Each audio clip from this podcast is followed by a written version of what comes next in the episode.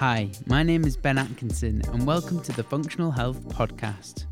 I interview some of the leading voices in nutrition and lifestyle medicine, and I will share with you their stories, their expertise, and their advice, shedding light on the industry from each of their perspectives to help improve your health from today. This week, I'm delighted to share with you my conversation with Emma Beswick. Emma is a nutritional therapist with a specialism in nutrigenomics and is the co founder of LifeCode GX. We dive into stress and anxiety, looking at how our genetics play a crucial role in these conditions and how we can help identify potential therapeutics to help with them. So, without further ado, Emma, welcome to the show. Thank you, Ben. I'm delighted to be here. It is great to have you on finally. Um, and I recently spoke to Yael on the Yael Joffe on the on yeah. the fun- Functional Health podcast. Hopefully, I pronounced the name right. I'm sorry, Yael. Um, and I'm really excited to speak to you just to expand expand on the topic of nutrigenomics, right? Uh, but to kick things off, you're a nutritional therapist, but you really specialized in genetics and how our nutrition interacts with our our own biology. Uh, what attracted yeah. you specifically into this space? So, my background is data, um, which sounds very, very dull. Um, but I worked for many years in financial services, mm-hmm. and my job was very much about data analysis and how to take boring old numbers and statistics and convert them into something meaningful and usable and, and useful. And when I studied nutrition and came across genomics and nutrigenomics, my initial attraction, I must say, was that, hey, this is a ton of data. Um, it's familiar to me as a as an idea. And what about all the things that you could do with it um, and in terms of interpreting it and, and making it meaningful um, and having that visualization of the data. Um, so that I guess was to start with a, a way that I could see of merging my old life and experience and skill set with my new or interest that I was going to adopt going forward mm-hmm. um, and bring it all together.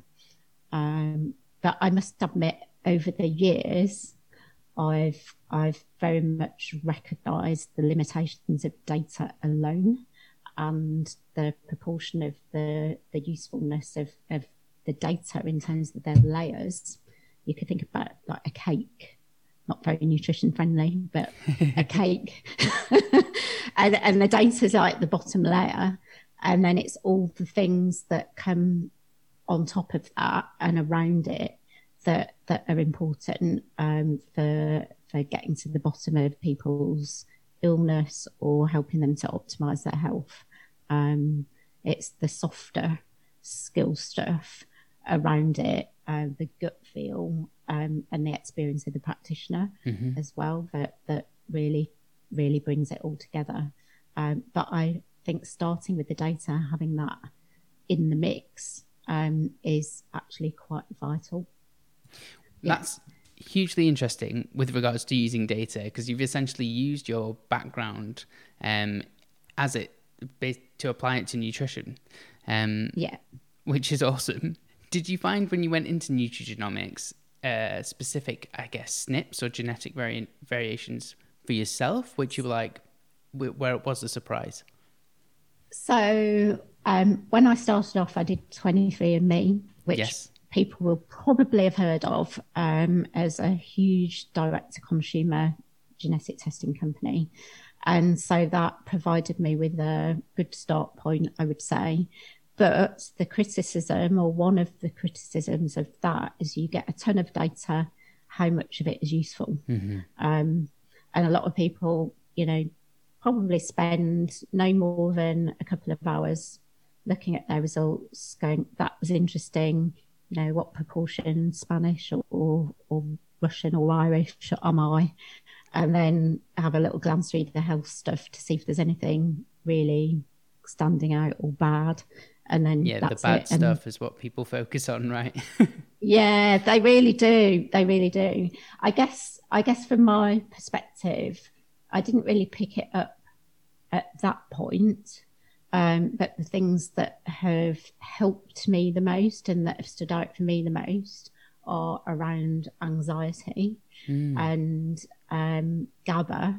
I don't think I'd even heard of GABA until a few years ago, but GABA, the calming neurotransmitter, and basically how my system responds to that or doesn't respond to it very well.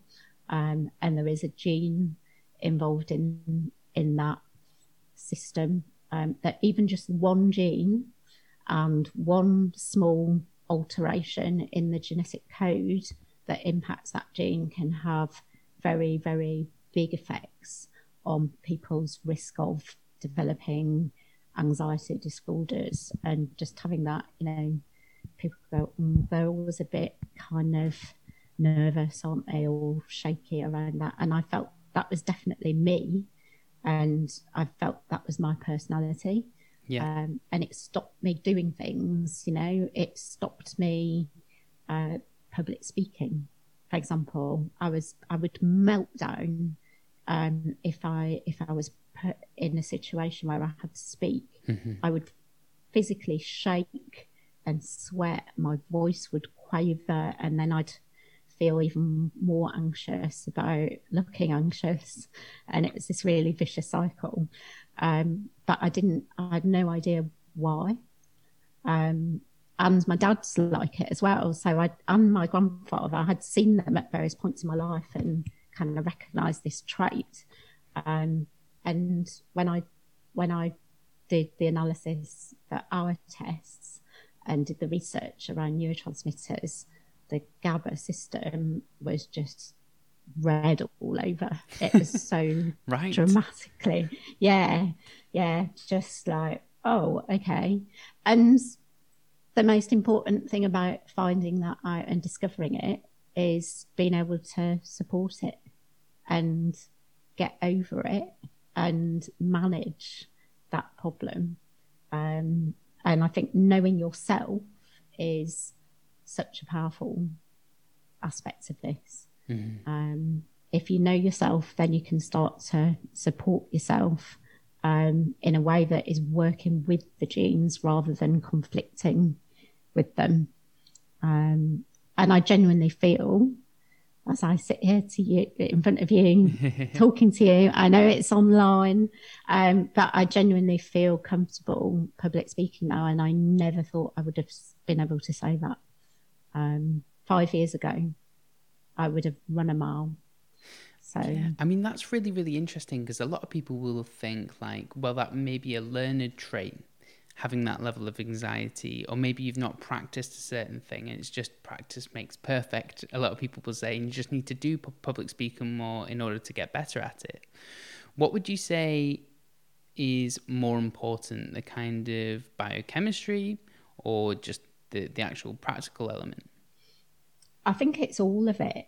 Um, so, for example, uh, for me, I experienced it when I was very young so even at school, if I had to speak in a classroom, I would blush. I'd go really red in the face. I would find it really embarrassing to mm-hmm. draw attention to myself. And then I studied music and I had performance anxiety and exam anxiety when I had to play mm-hmm. in a in a music exam, let alone perform um, it in a you know on stage. And I was actually advised by my music teacher to take beta blockers because it was so bad. And they felt that it was holding me back and that I was not realizing and not um, not benefiting from something that I was actually quite good at. But just that performance aspect of it was really, really holding me back. So I knew it was something quite innate. Um, but I do feel looking back that the trait was almost made worse because it was traumatic to be anxious and be aware of that anxiety and be uncomfortable with it. And then you anticipate the anxiety, mm-hmm. and a small thing becomes reinforced in a negative way. Um, but then when I finally understood, and it was a combination of the genetics and an awareness around nutrition as well. You know, some things that are are common knowledge, but you still do them, like caffeine. Yes. So why would I have caffeine when I knew that I was going to have to go and speak publicly, and I already, because of this anxiety, knew that my adrenaline was going to go bombing up mm-hmm. through the roof. Um, why would I choose optionally to have three cups of coffee beforehand? I have plenty of dopamine and adrenaline and all those chemicals spinning around my system anyway, but I still went and had more. because, you know, I should have known better, but I still kept doing the wrong thing. And and it's kind of well, what what is it for people that that actually makes them acknowledge the problem mm, and yeah. hone in on it rather than just keep pushing it pushing it away or avoiding facing up to it um, and for me that's where the genetics it was it was black and white actually or it was red in my case the report it was like look at this red for danger this is where you need to focus um, so, so yeah, and then to support it, um, you know, it's nutrigenomics. So the idea of all these things is that they can be supported by nutrition and lifestyle. Mm-hmm. It's not about finding out something that you're stuck with and you can't action that you can't resolve or support in any way. It's not your destiny. Yes, um, not determinant. Yeah, I, I mean, I always I know you're saying that they came up in red, and that almost seems negative, and it kind of is, but almost quite empowering because you can do something yeah. about it, right? Definitely. Um, I'm just thinking of how many people are in that vicious cycle, which you've just explained very, very well, um, of maybe even you know sleep deprived and therefore power themselves with caffeine, but then make the anxiety worse. And sleep de- yeah. deprivation would have done that anyway and it's just yeah. that vicious cycle and they, they really can't get themselves out of it unless you take a step back and recuperate um, yeah. so yeah, yeah, fascinating so how did you support that in particular GABA that calming neurotransmitter so um, the part of it was reducing anti-nutrients mm-hmm. i would say so i thought i was healthy um, i i did a lot of running and I used running as a calming thing. Yeah. Or I thought I did. It it was kind of like my mental health fix, really. Um, and I thought I ate reasonably well. Yeah. Um, but actually, my running was quite extreme. I was hyper competitive not in a club sort of way, but if I was out running and I could hear someone gaining ground coming towards me, I'd step it up and I'd be, ter- be determined not to let them overtake me. I mean, that's another, I like back on it and go, what was like, what was going on there? like just these kind of odd behaviors, like hyper competitiveness. Um, but also I was doing, I was, I was, I was having a lot of tea actually mm. more than coffee. But i was probably having like like literally a constant drip of tea like constantly like 12 big through the day. So i was ha- actually having a lot of caffeine. Yeah. Um and i was working in a corporate job and going out straight after work and drinking loads of alcohol and you know we could talk about alcohol at length but I think the key point for me is that it's an anti nutrient. So it uses up all your B vitamins, lots of minerals, lots of antioxidants, all get hugely depleted by processing the alcohol. And actually, what do you need to make GABA? You need B vitamins, um, you need magnesium, you need zinc, you need protein as well. And a big problem usually behind chemical imbalances, biochemical imbalances, is, as you know, nutrition um, or nutrient insufficiency. Um, and then there's the genes on top of that. So if my gene results told me that actually it wasn't about not enough GABA, but it was about how well I sense the GABA, how sensitive my system is to GABA being present, and the fact that it was less sensitive.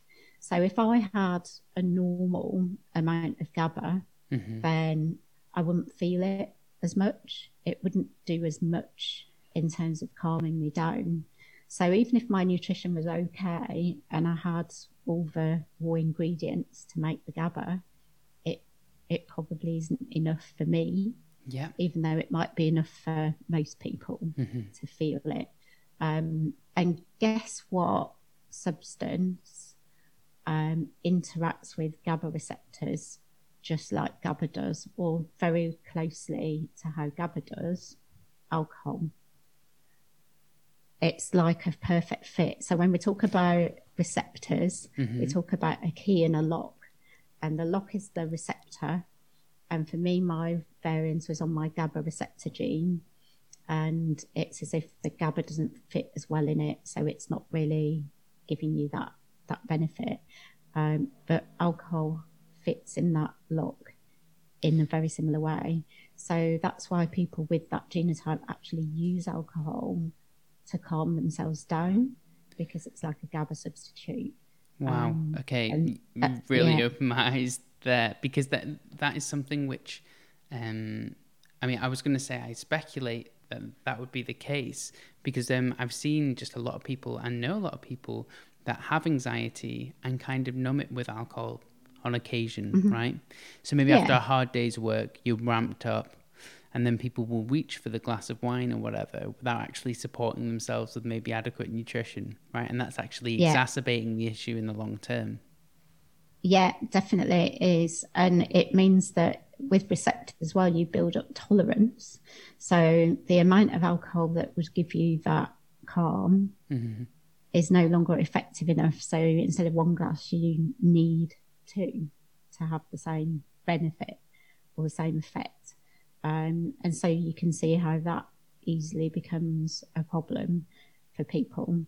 Um, when actually, you know, the the way to fix it is to look at well, what are the other substitutes? How can you support your GABA in a positive way? Um, you know, what's what what what nutrition do you need? Oh, sorry, we can attention, pause this. Please, attention, please. This is the test of the fire and voice alarm system. Might just keep this there in. There is no need to take it. I'm ever so calm about it. anyway. Um, so, in terms of then, how do you, if you recognise that you're in this situation and this is this is the dynamic that is happening, mm-hmm. how do you break out of it?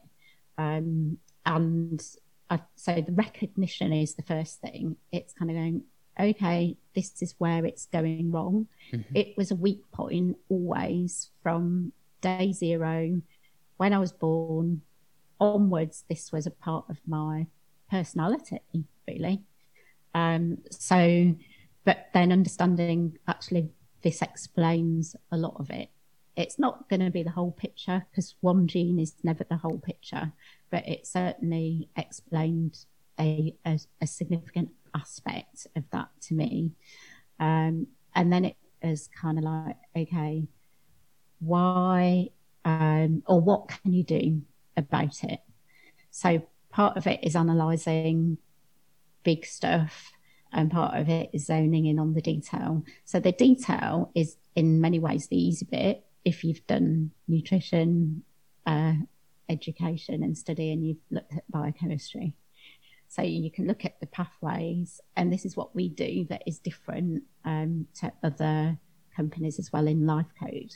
We look at pathways and we present genes in the context of pathways and systems mm-hmm.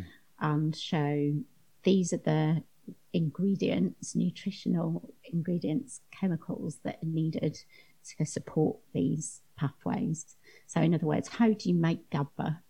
Um, and how is GABA broken down? So, how can you naturally support your GABA levels? So, for me, I need more. I need slightly more, um, and I need it to be pretty consistent. So, I don't want to fall off the wagon in terms of my GABA support. Um, so, it's B vitamins, especially B6 and zinc. Um, my zinc levels, when I have done blood tests, and when I did blood tests at that time, my zinc levels were through the floor, which is concerning for a whole range of reasons. But it was a real standout result because most of the markers were in in a in a very good optimal range. Right. But my zinc was was rubbish. So that was really letting me down in terms of making GABA. Um, so that's like, okay, clue number one, fix the zinc. Um, you know, and for a whole lot of a lot of reasons as well. But you know, yeah. if I fix Immunity. it for that reason, and mm. yeah, yeah, exactly. Um, and then you can do some really nice things actually to inhibit GABA from being broken down and removed. Just to focus on the zinc a, a second, did you yeah. realize why that was the case? Why you were deficient in it? Because if you said your diet was good, I'm wondering if it was more plant based and therefore maybe it was the not necessarily the intake, but the the form. It, was it that bio bioavailable? I think it. I think it. It was. So I wasn't. I was eating plants but I would say that I've always had quite a mixed diet in terms of I do eat do eat animal produce. Yes. Um, but perhaps my digestion wasn't so good in those days either. And so my absorption ability probably wasn't that good. But I don't really know, to be honest. It's a good question, and there's always new things to go and investigate. Um, yeah. I don't really know why it stood out as being so low, why it was such an outlier. Yeah, um, I mean, the um, reason why I ask is because a lot of people pair animal products with plant products with anti- that have anti nutrients in it. I mean, one thing I used yeah. to do was eat a lot of raw spinach, which I don't do anymore, but like massively high in oxalates. And then I, I used to do that all the time. And same with nuts and things of that nature. And then when I tested, it was like some clear markers that those uh, anti nutrients were blocking nutrient absorption, certainly, yeah. certainly mineral absorption. Um, so yeah. that, that's why I asked actually. Yeah, no, and it is a really interesting point because again, people believe that they're doing the healthy, good thing, mm-hmm. and they are in a generic way. Yes, but it might not be right for them, or the timing might not be right, or the combinations of foods might not be right. And there's so many moving parts to this, aren't there? It's no wonder that even as a nutritional therapist, you don't have all the answers. Um, and I've come across that in lots of cases where a nutritional therapist has done a DNA test or done our training and the penny has dropped about themselves. yeah. Because there's this new piece of information and they're kind of like, I didn't see it until now. I was just missing it. It was right in front of me, but I just hadn't hadn't noticed it. Um, so I think that's a really key thing. Um, but zinc's quite easy to fix. I mean, it, it might have it might have been a temporary thing, but I don't think it was. Um, I think it was made worse again by the cycle of anti-nutrients alcohol. You know, even having a glass of wine with your salad in terms of what goes with what, alcohol blocks folate absorption. Mm-hmm. So, you know, ladies who lunch who have their nice healthy salad with with a little bit of wine it might just be contradicting the the, the good stuff they think they're having in that in that single experience sad to say. Um, but but yeah i think anti-nutrients are a, a big topic um, and that absolutely could have been a factor. So and and immunity it i look back and go gosh actually, if I'd known what I know now about low zinc, yeah, I would have been even more horrified than than I was. I think I was just curious at the time. It was like, oh, okay, well, that's something I need to fix. Then I'll do that um, for this reason, let alone all the other things. Um, so yeah, and then what I think is a really nice thing is we often think about healthy eating as being taking away things. Can't have this, can't have any of that anymore. Um, and, you know, or can't have a drink then. Actually, some of the nicest things um, to support GABA can be really enjoyable. Mm. And rosemary, rosmarinic acid, which is in rosemary, but also lots of other Mediterranean herbs and peppermint. Rosemary blocks GABA from being broken down. So, in other words, it helps to support it. Um, and so does lemon balm. And so people think of lemon balm as being a calming, anti anxiety, supportive uh, herb. And it's partly its mechanism of action is to block GABA from being broken down. So it's helping provide that lovely support. And rosemary, for me, I cannot, and I've never been able to walk past a rosemary plant without squeezing it and smelling it. Yeah. Even before I knew this. So I just love it. And there's a there's a place that I run past when I go running and I can visualize it now. There's this massive rosemary bush. And every time I go past it, I have to pull a bit of rosemary and, and do that. your fingers. Yeah, I completely, I completely understand that. I actually interviewed Eric Zielinski, um, who's a, a kind of what I'd consider an expert on like uh, essential oils, and he was talking about these volatile compounds and even just the smell of them through the olfactory system can have such a profound effect on your on your well-being and i was like this yeah. is this makes a lot of sense because even from i don't know my mum when i was younger using essential oils just to aromatherapy around the house, I was like, I felt better, specifically mm. with orange oil. And then eh, the more, you know, now I've learnt about that, the more I hear about it, I was like, this makes perfect sense. And you, have just you've just confirmed that as well. Is is there any evidence? I mean, I don't know whether you know of any of actually smelling the oil as it relates to GABA production or GABA breakdown. I think uh, I've I, actually, you know, I've never questioned that. I've always thought that you're somehow absorbing the chemical by smelling it, and that you know that sometimes, as we know, you don't need a big amount of a chemical absolutely to make. Like, you know, it's like homeopathy. Whatever you think of that, there are lots and lots of examples in science where a microdose of something has an effect. And then there's the whole idea of so, you know, is it does something have an effect? Is part of it a placebo effect? Mm. So you're expecting it to have a calming effect. So it does, your brain recognizes it, and somehow that triggers a whole set of reactions to create that effect. Who cares, quite honestly? yeah you know, if it works, it works. Um, the explanation's good enough for me. There's that linking with the GABA, and I know that it it helps me. Um, I enjoy it. Um, and you know, you can have oil burners and however you want to uh, experience your rosemary. Um, it's it's it's it's good for me, so I'm sticking with it. Yeah. Um, I think me too. Bit of rosemary on some roasted vegetables. Mm, yeah, can't exactly. go wrong.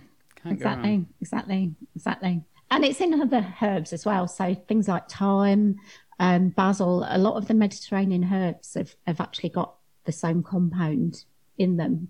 So herbs on everything um, helps to helps to keep you calm. So yeah. I mean, fr- from a personal note as well, when you were talking about anxiety, I used to suffer from anxiety, and I don't use that word lightly, but acutely. So it was for a short period of time, and I have to say, and I couldn't pinpoint why. I don't know what was going on. Um, I didn't do any testing, but magnesium, specifically magnesium glycinate, was an absolute game changer.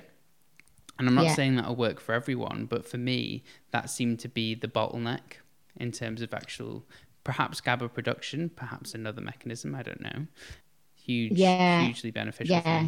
during that time. That makes yeah, uh, it's the same with me. That I love having Epsom salt baths and and all of that. I again, magnesium is one of those things that I I feel personally I can't have too much of, really, um, by any means possible, and it there is a very good explanation as to why that's helpful in this system because glutamate is the excitatory neurotransmitter, the most prolific one, and GABA is the most prolific inhibitory neurotransmitter. You make GABA from glutamate, um, but if the balance is wrong and you have too much glutamate, then that's that can be it's it's almost like a seesaw between them. You can have too much excitation as well and excitotoxicity, mm. Um, and magnesium breaks the circuit. So when your glutamate's too hooked into its receptor, glued in, I describe it as someone pressing the doorbell and just leaning on it. It's like the glutamate is on, the doorbell won't stop. There's no relief from from this kind of excitation.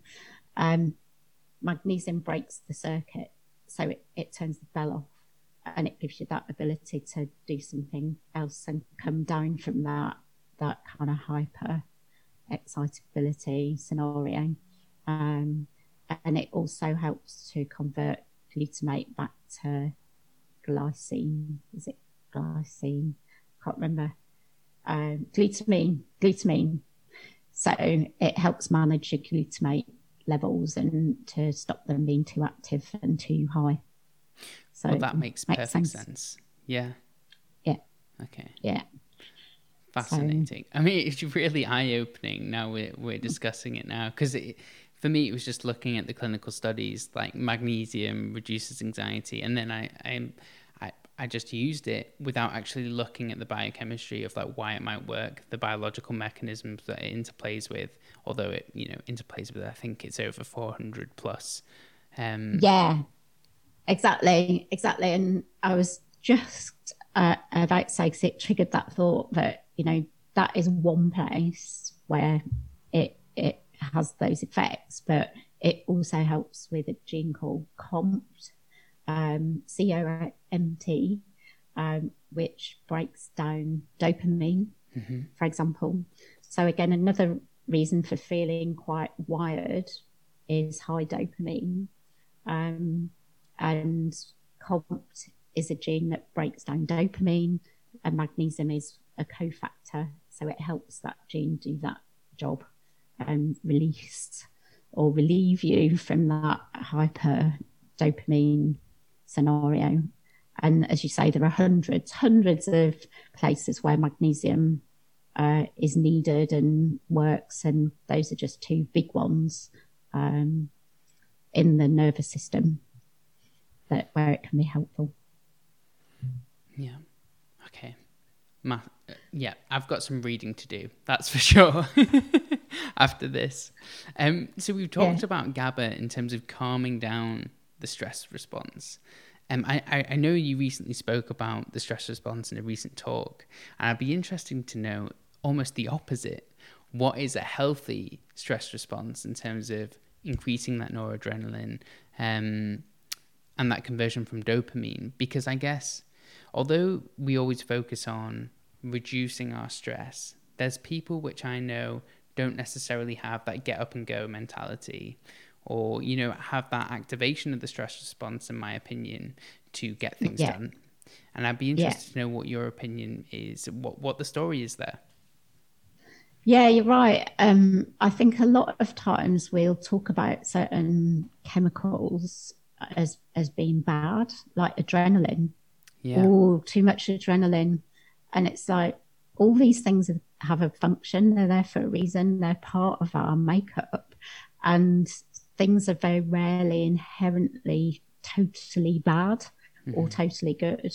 And a lot of the times we'll talk about balance. So you need this chemical, you need adrenaline, but you don't want too much of it and you don't want too little of it. It's about the right amount at the right time. And adrenaline is the survival, or one of the survival chemicals, isn't it? It's the fight or flight. It's the thing that means life or death um, in terms of being able to summon that adrenaline when it's needed um, and get your heart rate up, put some sugar in your blood, and get the energy to run away from the, the lion historically. um, but people can have low adrenaline again because then they haven't got the raw ingredients to make it in terms of the pipe, the the pathway to to synthesize adrenaline. So we make dopamine 1st mm-hmm. Dopamine gets converted to noradrenaline. That is, for example, vitamin C. And the noradrenaline gets converted to adrenaline and that means a chemical called SAMe, which is a methyl donor. Um, and that's part of methylation, which is a big topic in nutrigenomics. Mm-hmm. Um, so, methylation is a long word that people find quite difficult to describe. Um, but basically, a methyl group is a carbon and three hydrogens and methylation is about transferring that that molecule, the carbon and three hydrogens, from one substance to another. Um, and the receiving substance is methylated, so it's got that got that methyl group. And adrenaline is methylated noradrenaline. That's what it is. So methylation is really important um, in enabling that system to work and to provide it's a raw ingredient in the process of making adrenaline and supplying it. Um, so and we need energy to do that. Our mitochondria have to be healthy and functioning and all of that. Um, and you know again to think about how substances have got a multitude of effects. We mentioned vitamin c essential nutrient for humans. We can't make vitamin C. So um, we need vitamin C to convert dopamine to noradrenaline. Um, we know as nutritional therapists that vitamin C is really, really important as a general adrenal support nutrient. Mm-hmm. When people have got fatigue, for example, vitamin C is one of the big things that is up there, isn't it? That kind of go, you know, or if you've got chronic fatigue or post viral fatigue, for example, vitamin C is is is do this partly for immune reasons. That's one aspect, but it's very supportive of um, the adrenal system, um, and it's partly to help that making adrenaline, and it's partly as an antioxidant to clean up all the the collateral damage and the debris that is generated when we're making and using energy uh, or fighting a virus or whatever else is going on. Um, but, but it's one of those really vital uh, chemicals that, that we need to support ourselves in that way. Um, and of course, on that pathway to making adrenaline, there are genes involved at every step. And some people have um, more or less effective genes. Um, so again, they might have small variances in those genes that mean it's just a bit more of a struggle for them to make adrenaline. It's not as efficient for them.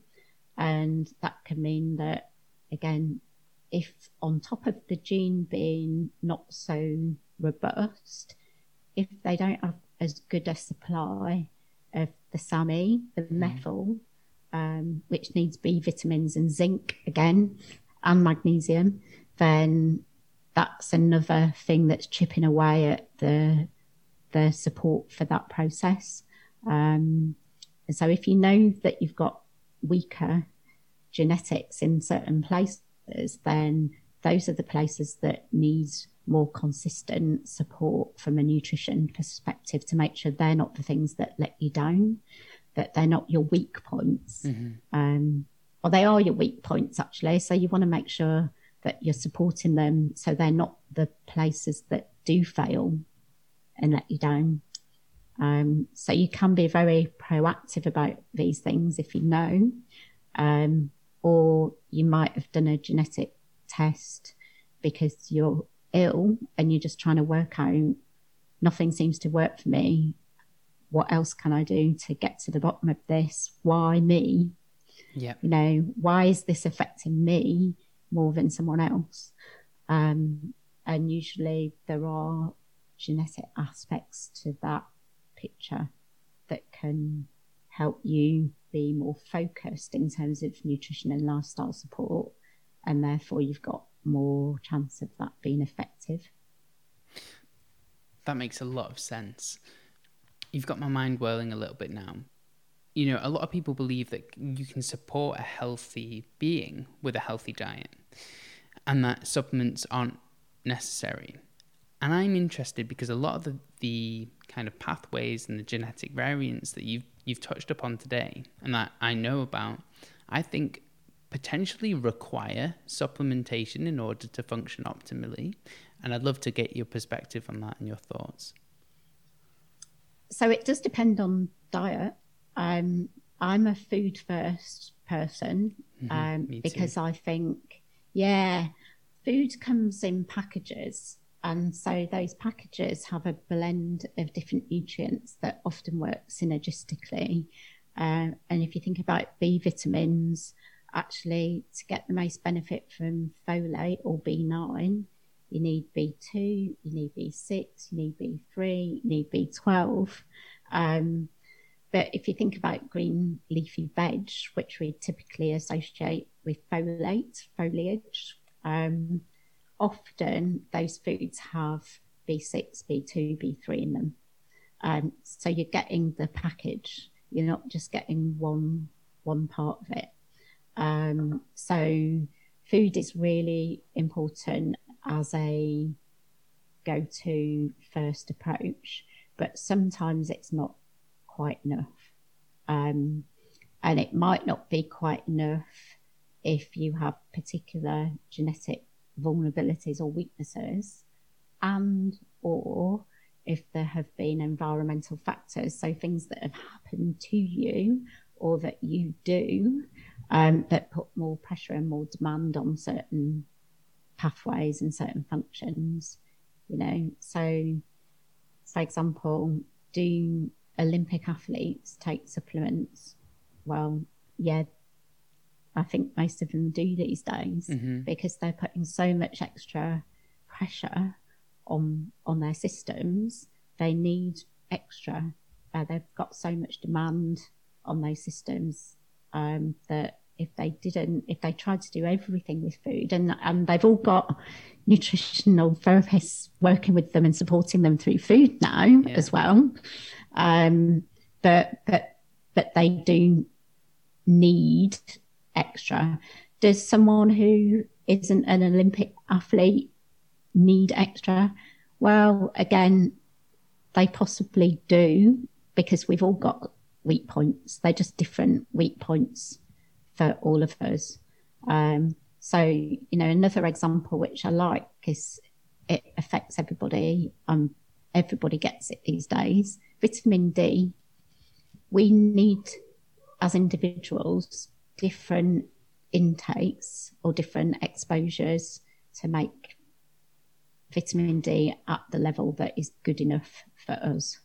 So you and I could have the same sun exposure, an identical diet, um, but if you measured our vitamin D level, blood level, it would unlikely to be identical. It'd be different. Um, and that's partly because genetically, there are different genes that affect how our vitamin D is transported and stored. So some people, I talk about a taxi, the mm-hmm. vitamin D taxi taxi for some people it's like a little mini cab and for other people it's a it's a it's a coach. It's got different capacity in terms of its ability to transport vitamin d or maybe the doors have fallen off uh, one of the taxis and the vitamin d is kind of lost on the journey.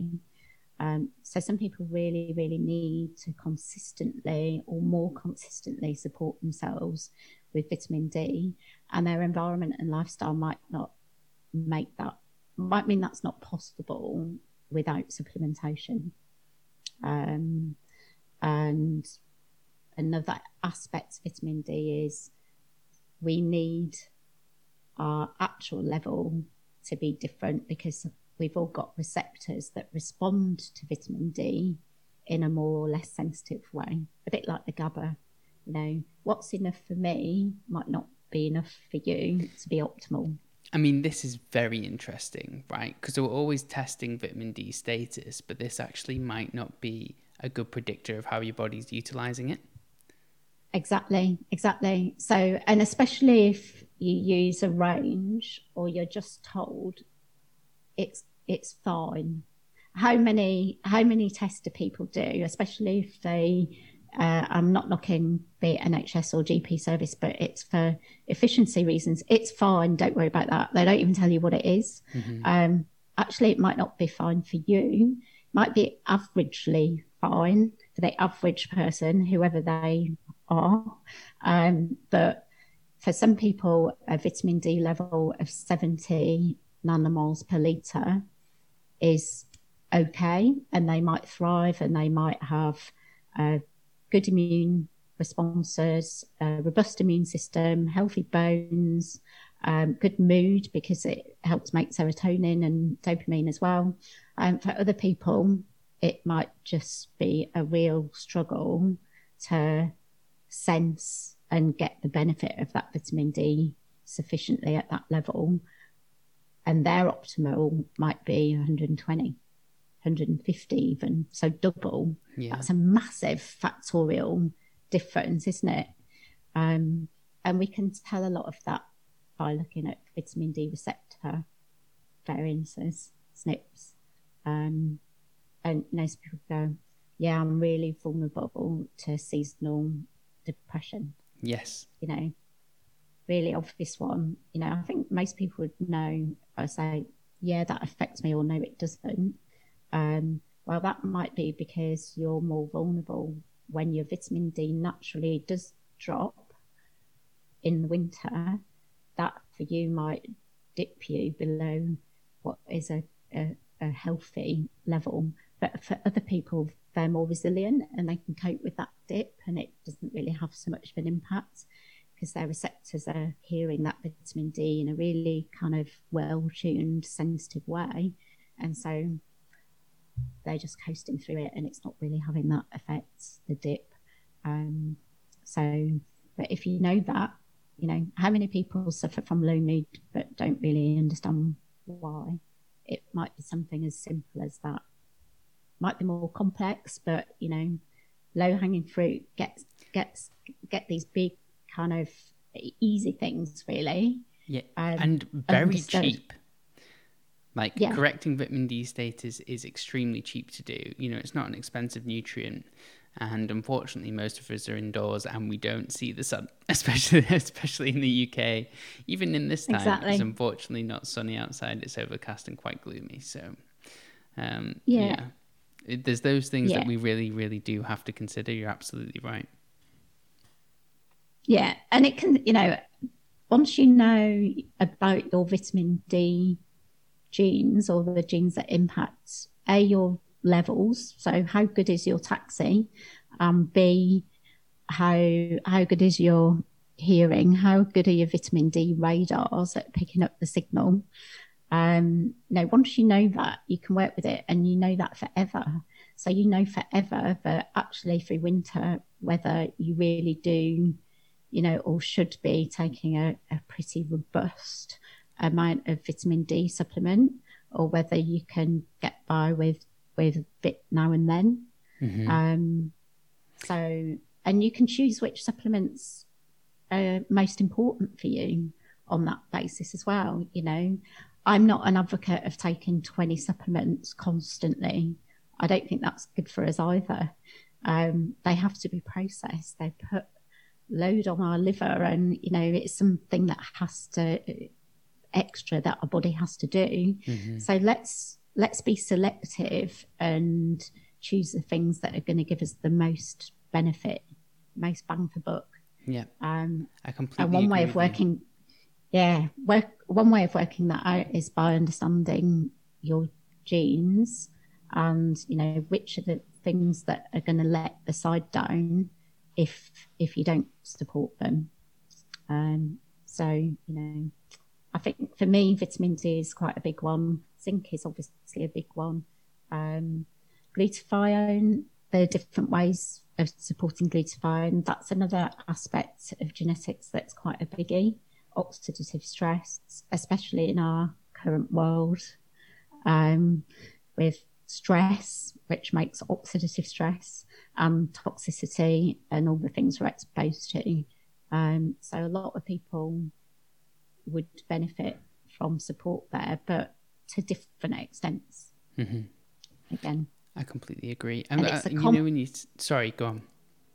I was going to say it's a combo, isn't it? It's not just your genes; it's your genes and your environment, and working out. Okay, maybe I can get away with not supporting my glutathione all the time, but if I was training for a marathon, or if I was feeling really, really, really stressed, or if I had COVID, for example, then that's when I'm turned to those particular sorts of supplements and give myself that extra um, to get through it and help myself recover with the least damage. Because we we spoke about it before, magnesium for me was a low hanging fruit. When I suffered uh, anxiety or when when I had this acute yeah. anxiety, and um, what I find is that when I go on holiday and I maybe overindulge, you know, I do drink alcohol. So um, I might overindulge on alcohol and food, which maybe isn't necessarily right for my biology or microbiome. Um, yeah. I do tend to get anxiety or a mild form afterwards. So after I've come back yeah. from holiday. So you're meant to be relaxed when you're on holiday, and I do feel that way. But when I come back to work, my stress tolerance is less. Um, obviously, it depends on the kind of holiday, but in general, yes. So I need to be really careful on how I support myself after I've come back from holiday. So when you were saying like you have to consider your environment, I'm very much aware of these things now. And Christmas, a great time that I spend with my family and friends and really enjoy and but I do indulge. Um, and that yeah. leads to January, me feeling not very good.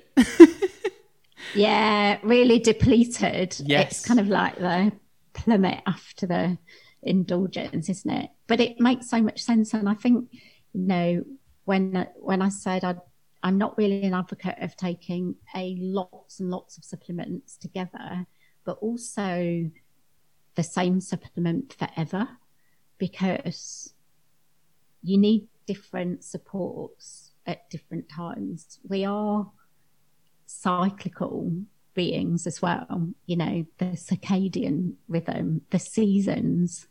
Um, we're meant to actually have fluctuations in in our, our biochemistry.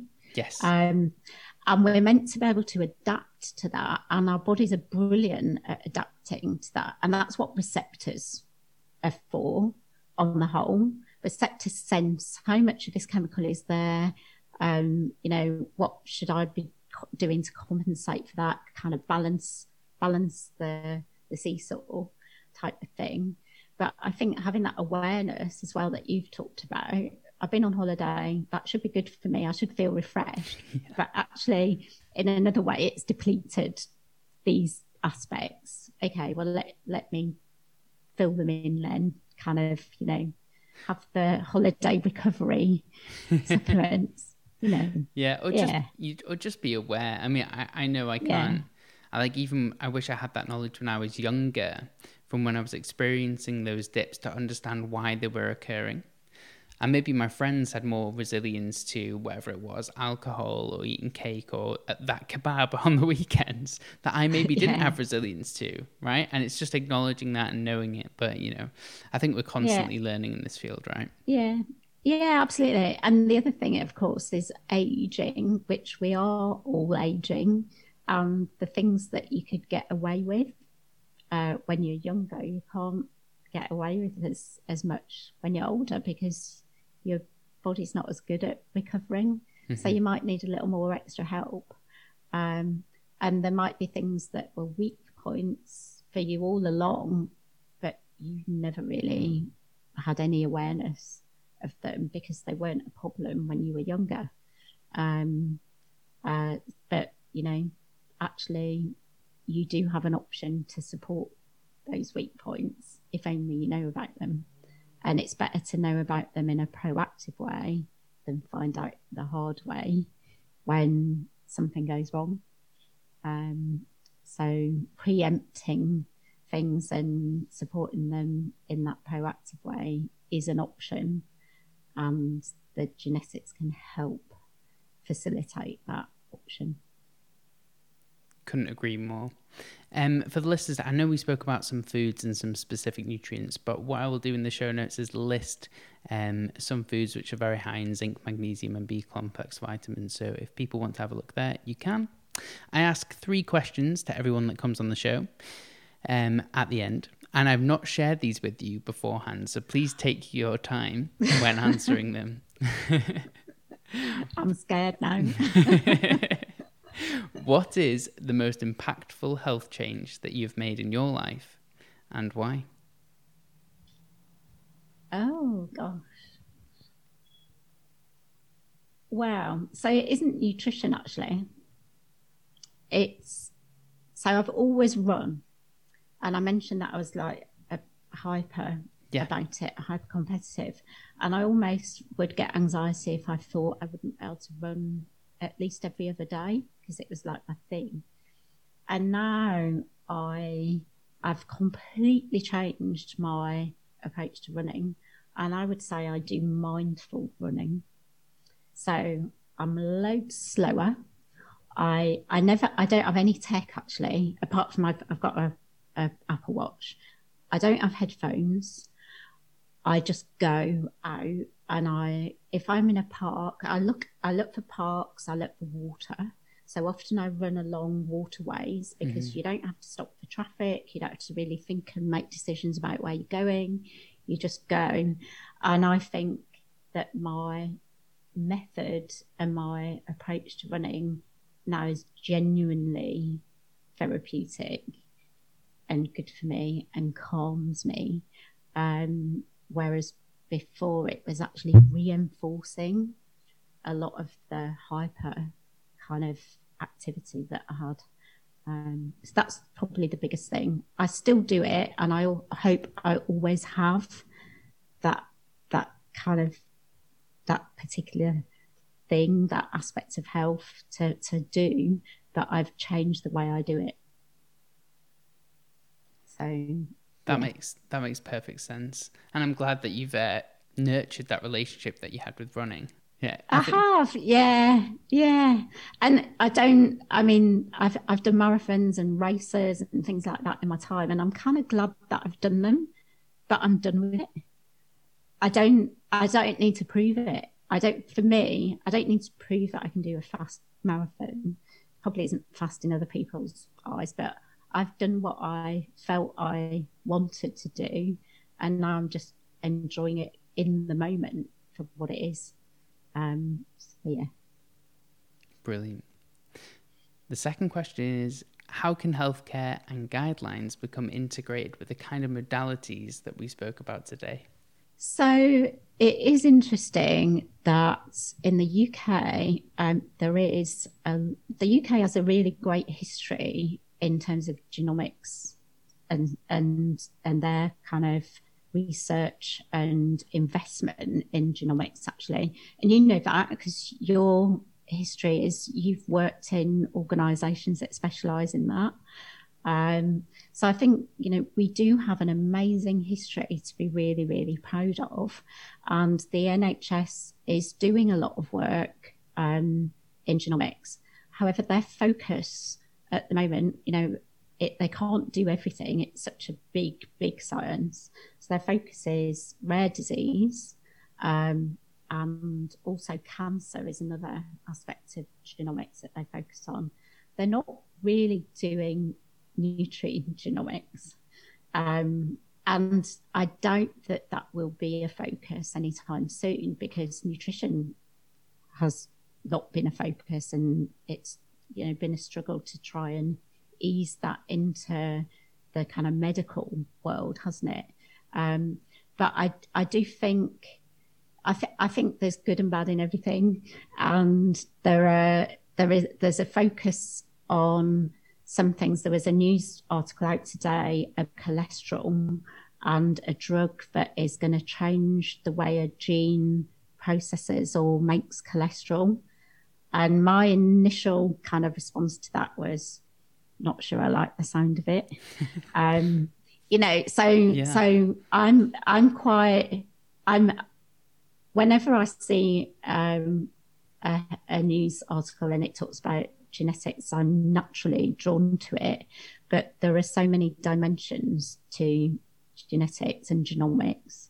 Um, and some of it we're going to agree with. Some of it is amazing and it's life changing at, um, at a, a, very focused on one individual level.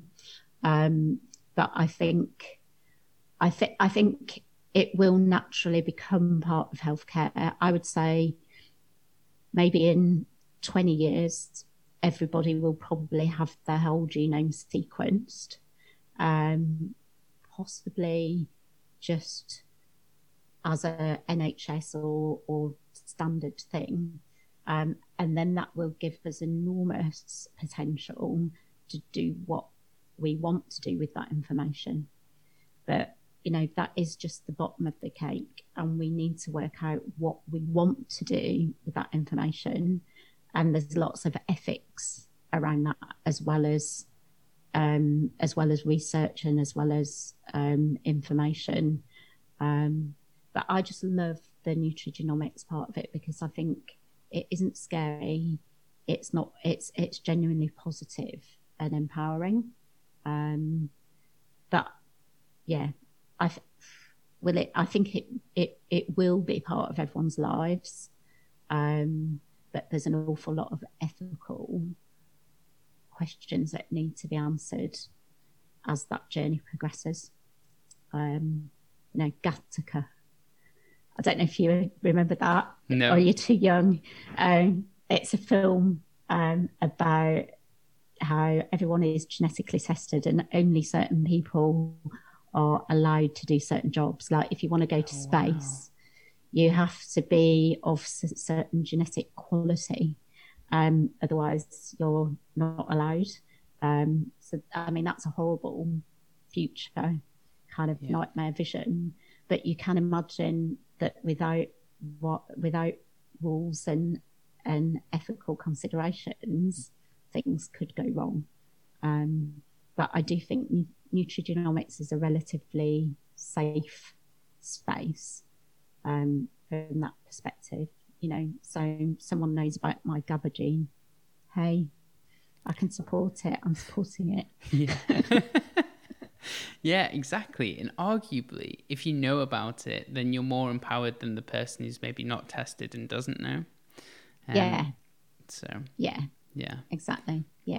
So um, I think it will get there. It will get there, but it has to be done carefully. And doing it too quickly could be could be dangerous. It needs to go through at, at a steady pace with all those wider considerations. Emma, it has been an absolute pleasure having you on the show.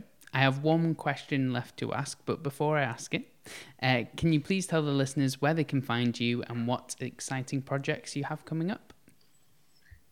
Yes, thank you. Um, so I um, I manage a company called LifeCode GX. So we specialise in nutrigenomics testing, and um, there are a whole selection of different tests that you can do, including a core test. We call it Nutrient Core, and that looks at things like vitamin D, for example, vitamin D, vitamin C, and whether you might be intolerant to certain foods.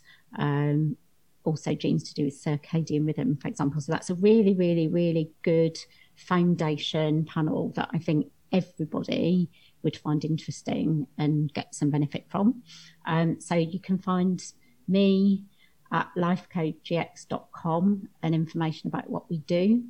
And we also do a lot of education and information sharing around nutrigenomics because it is a new science. Um, like everything, there's a lot of misinformation out there as well.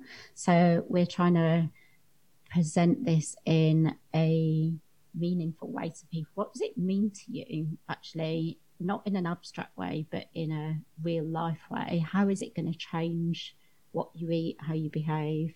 Um, how is it going to make you feel better and be healthier? Um, so we have a channel on a platform called Crowdcast, and that's uh, again if you search for Life and we've got loads and loads of videos, and we do lives on there as well. And you can link to that from our website, lifecodegx.com. So you could almost think of lots of topics, a bit like Ben does with his podcasts. We have lots of different topics and we have guests on there as well talking about their particular experiences of using nutrigenomics either as a practitioner or as a, a client. Um, so check that out. Um, I promise you, you will find something that grabs you on there and um, look out for the new things as well. So we've got a new thing coming up called Beyond Estrogen, which is about hormones in a bigger way and hormones in context rather than just zoning in on one thing. Um, but yeah, website is the go to that you can connect to everything else from there. Brilliant. I'll put all the links and resources that you've mentioned in the show notes. Thank you. Last question, Emma. Can you please provide the listeners, and I know you've provided many tips already, but with three quick tips to help improve their health and well being from today?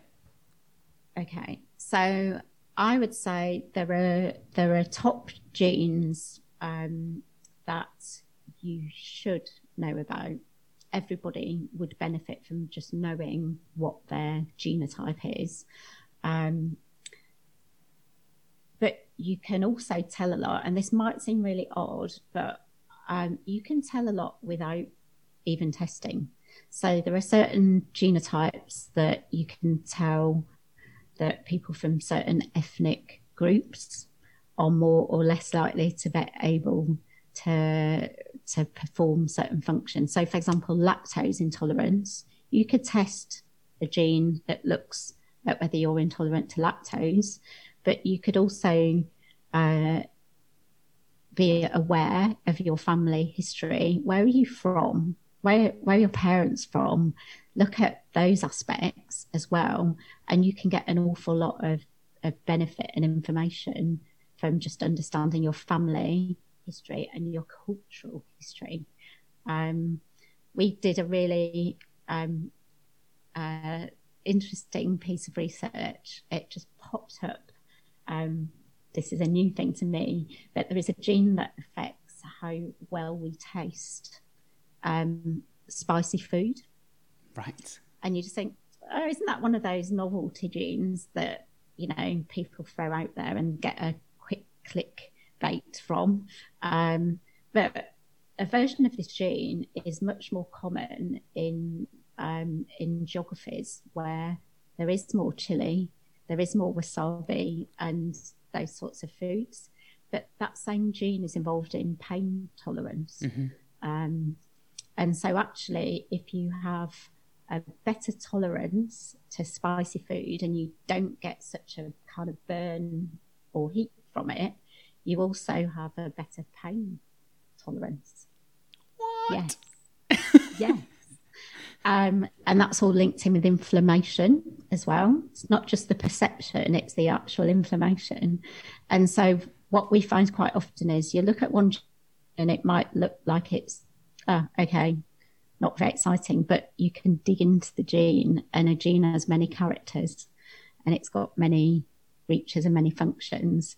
Um, so, I would say if I was starting out, do a nutrient core test, um, and you will you will understand it.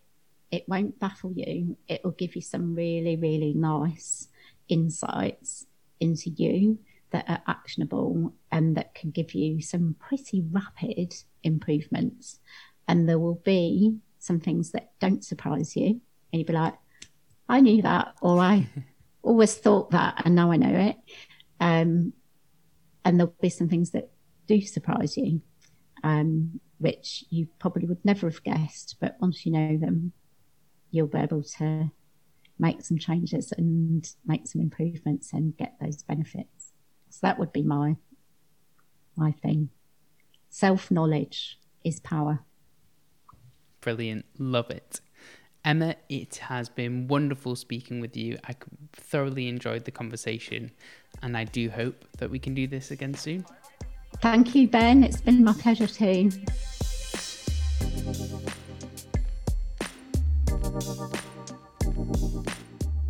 Thank you for listening to the Functional Health Podcast. You can find links to everything that we talked about today in the show notes. If you have a second, please consider leaving a five star rating on iTunes. It really does make a huge difference and helps get this valuable information out and reach more people. Don't forget to subscribe so you can stay up to date and know whenever I release a new episode. You can connect with us on Instagram, Facebook, or our website, and all questions are welcome. As always, thanks to Josh Aurelia for all the editing, and thank you all for your support.